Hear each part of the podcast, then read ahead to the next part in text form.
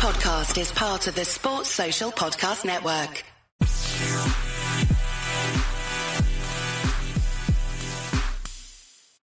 Hello, ladies and gentlemen, and welcome back to the Cricket Corner podcast with me, Vatsal Vora, as we review the first day's play between India and Australia in the World Test Championship final here in Oval. Well, a day which completely belongs to Australia because there is no doubt about it that Australia have been on top thanks to Travis Head and Steve Smith. India won the toss, decided to bowl first in what seemed like the correct decision based on the first session. In the first session, the ball was doing its thing, swing and movement off the pitch both were seen in plenty, which troubled the Australians. However, once David Warner and Marnus Labuschagne got used to the conditions. They played out the conditions really well. They took their time. But once the overcast conditions were done and the sun came out, it was a batting paradise. And Australia have completely taken the game in their hands, have made best use of the batting conditions, and firmly sit on the top after the first 85 overs of this World Test Championship final. India did come out all guns blazing, to be honest, when they opted to bowl first. The likes of Mohammad Shami and Mohammad Siraj were on point and were blo- and were bowling beautifully against the likes of Usman Khawaja and David Warner, and they got the wicket of Usman Khawaja in like the third or the fourth over, and the score was just like two for one, if I'm not wrong. And at that very moment, it did feel like this is this is the right decision by Rohit Sharma and the team management to bowl first here because the pitch was a green track. There was overcast condition. It was aiding the fast bowlers. And the wicket of Usman Khawaja was a big scalp because, let's be honest, Usman Khawaja was probably Australia's best batsman when they toured India for the Border Gavaskar Trophy earlier this year. So, so yeah, it did felt like India are in the game here and they could run away with a few quick wickets. But when Marnus Labuschagne came in at number three and joined David Warner. The two batsmen really looked after themselves. They looked after the conditions. They left quite a lot of balls, only played at the balls which were loose and were worthy of being hit for fours or a couple of runs here and there. Apart from that, they weren't in any sorts of hurry because they knew this is just a matter of time. Once the overcast conditions are out, once the sun is out, and then you can probably get some runs re- relatively quickly and that is what happened unfortunately for australia david warner lost his wicket right before the lunch break he was caught down the leg side of a short ball and an excellent catch by Srikar Bharat of the bowling of who was it? Yeah, it was Shardul Thakur, wasn't it? And that was a really cheap wicket to give away once because I think David Warner has struggled with form, and when you get like 43 odd runs of 60 deliveries, you want to hang in there, get to a 50, then possibly a to 100. But unfortunately for Australia, David Warner had to go, and he was joined, Marnus Labuschagne, that is, was joined by Steve Smith, and the pair were trying to get through to the third session probably unscathed in a way, but uh, once India came out to bowl after lunch, they had that hunger in their belly once again and they dismissed Marnus Labuschagne. What a peach of a delivery that was from Mohammad Shami. Wonderful delivery right in the line with the off stump and just came in a little to knock Marnus Labuschagne over. And yes, what was the score when Marnus Labuschagne got out? I think the score was like 76 for 3 and well, the game is still in India's hands. You have dismissed three batsmen here you are having a new batsman coming out. You are just the, the, the batsman already at the crease. Steve Smith has just come out of a lunch break.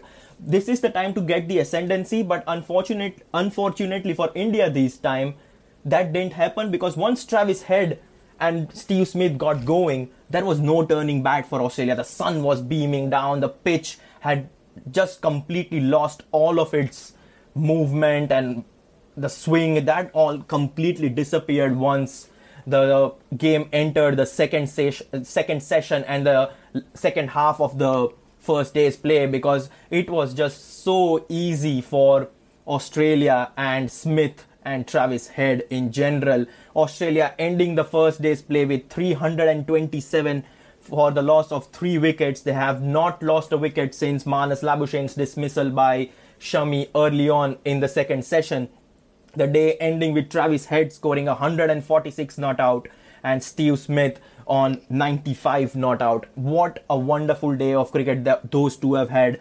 Travis Head completely took the game away from the England uh, from the Indian bowlers that is he came out there and he was counter attacking like there's no tomorrow he scored his first 30 runs like uh, with a strike rate of above 100 and then he completely settled down he ended the day with a strike rate of 93 so you can see how quickly he got all of these runs and a first century to show for on english conditions and i think it was worth uh, it was worth seeing his innings he was absolutely magnificent he punished the bad deliveries. He got on top of some good deliveries as well. Yes, there were some times when the likes of Siraj and Shami did beat him with the short ball, but once he has once he had got got his eye in, he was completely magnificent. Some of his cover drives through the offside were class apart. When the England when the Indian bowlers dropped their length short, he was able to play the ball over the slip cordon to get some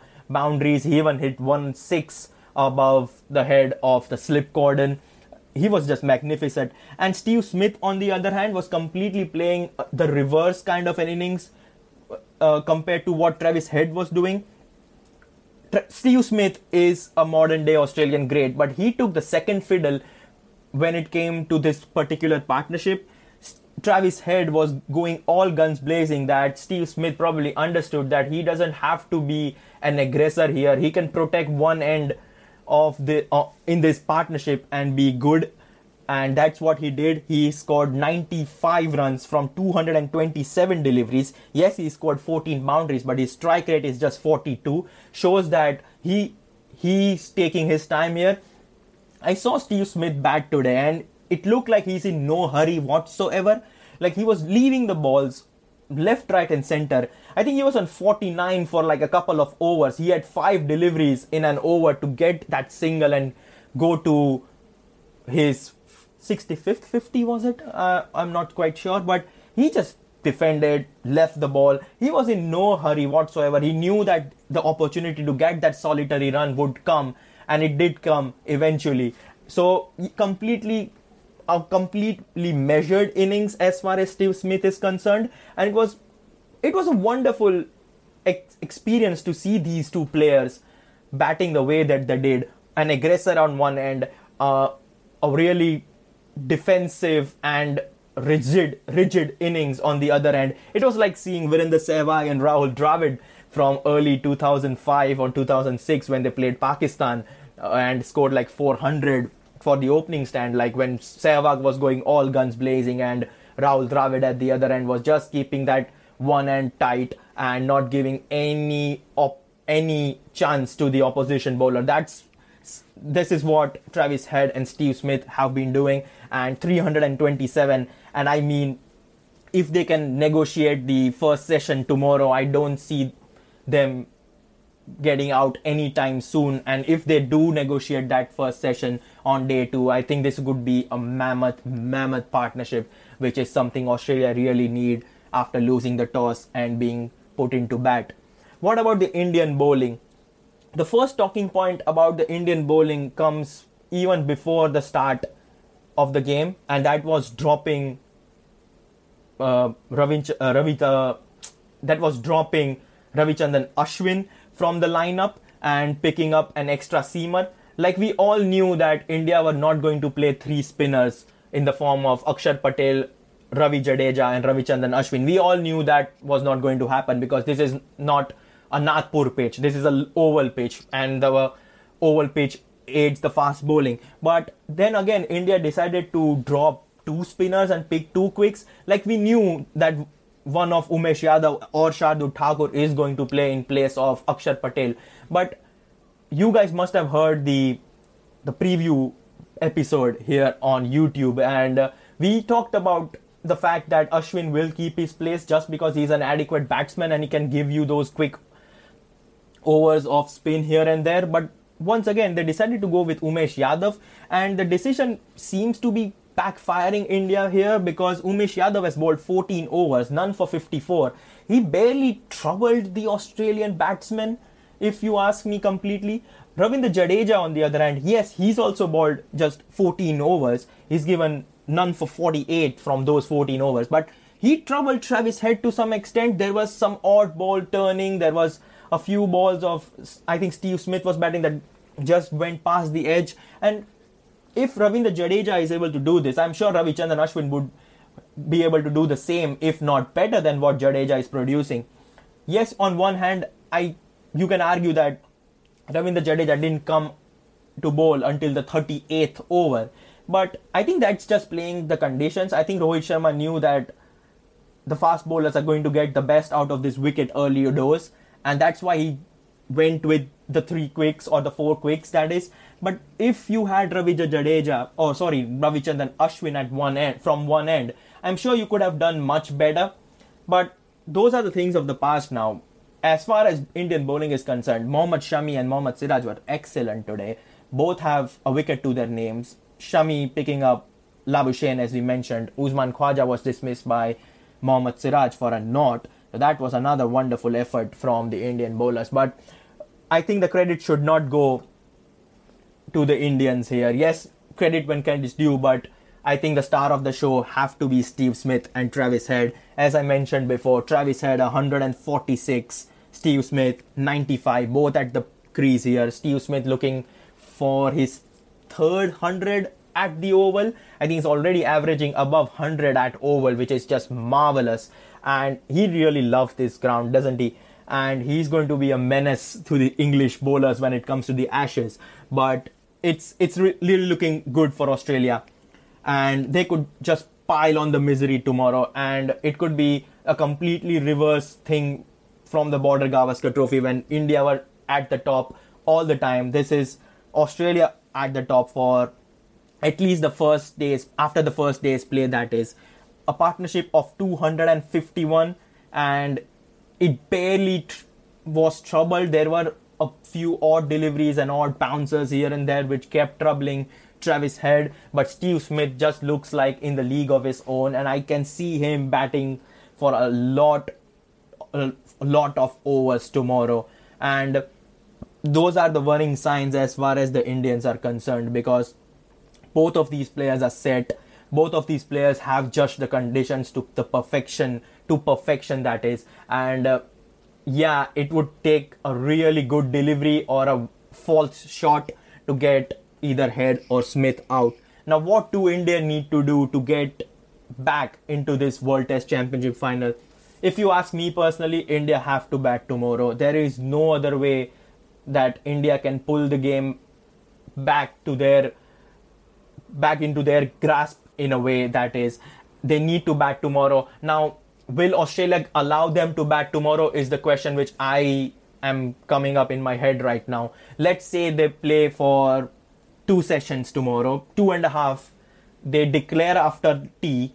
Is that what India need? Because if Australia play two more sessions, you can assume they'll add another 200 runs based on how good the batting conditions looked after the first session. So it is very much possible that Australia can add another 150 200 runs here because let's be honest, Australia do have a lot of batting still left.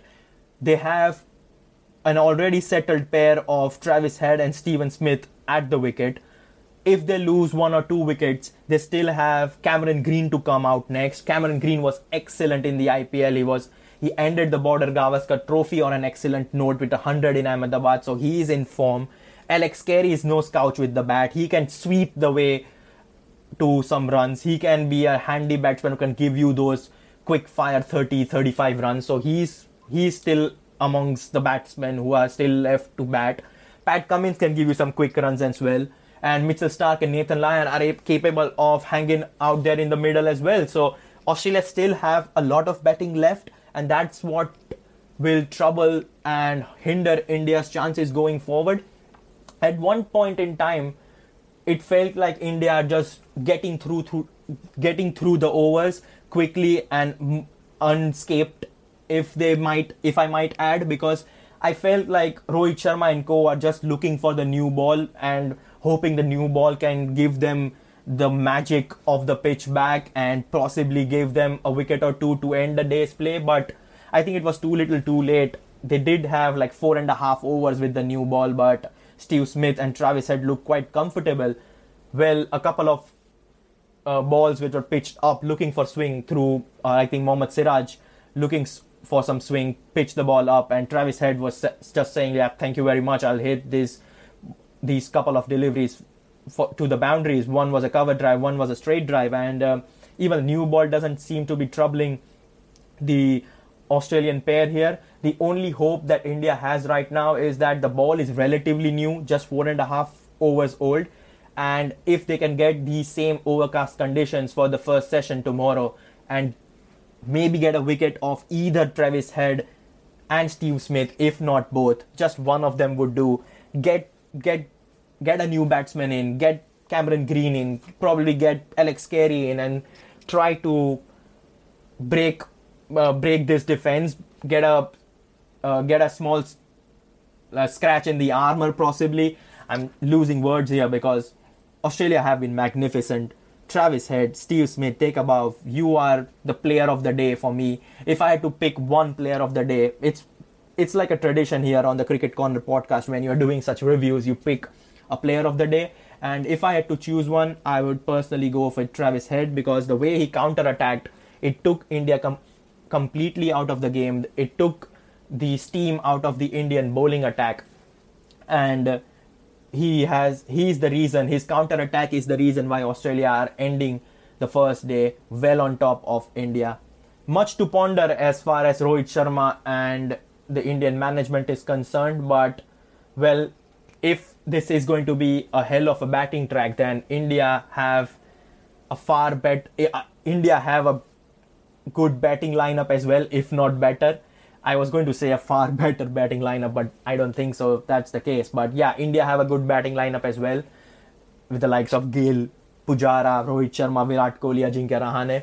So if the pitch does aid batting, then you can expect India to score some ginormous runs as well. But that's still well into the future. We India first have to make sure that they dismiss Australia for a relatively score low score. 327 already on the board what will be a good score now? Anything under 400, but it doesn't look like Australia are going to lose or eight wickets or seven wickets in the next 73 runs. So a lot of worries for India after the end of day's play, but let's see how the day pans out tomorrow.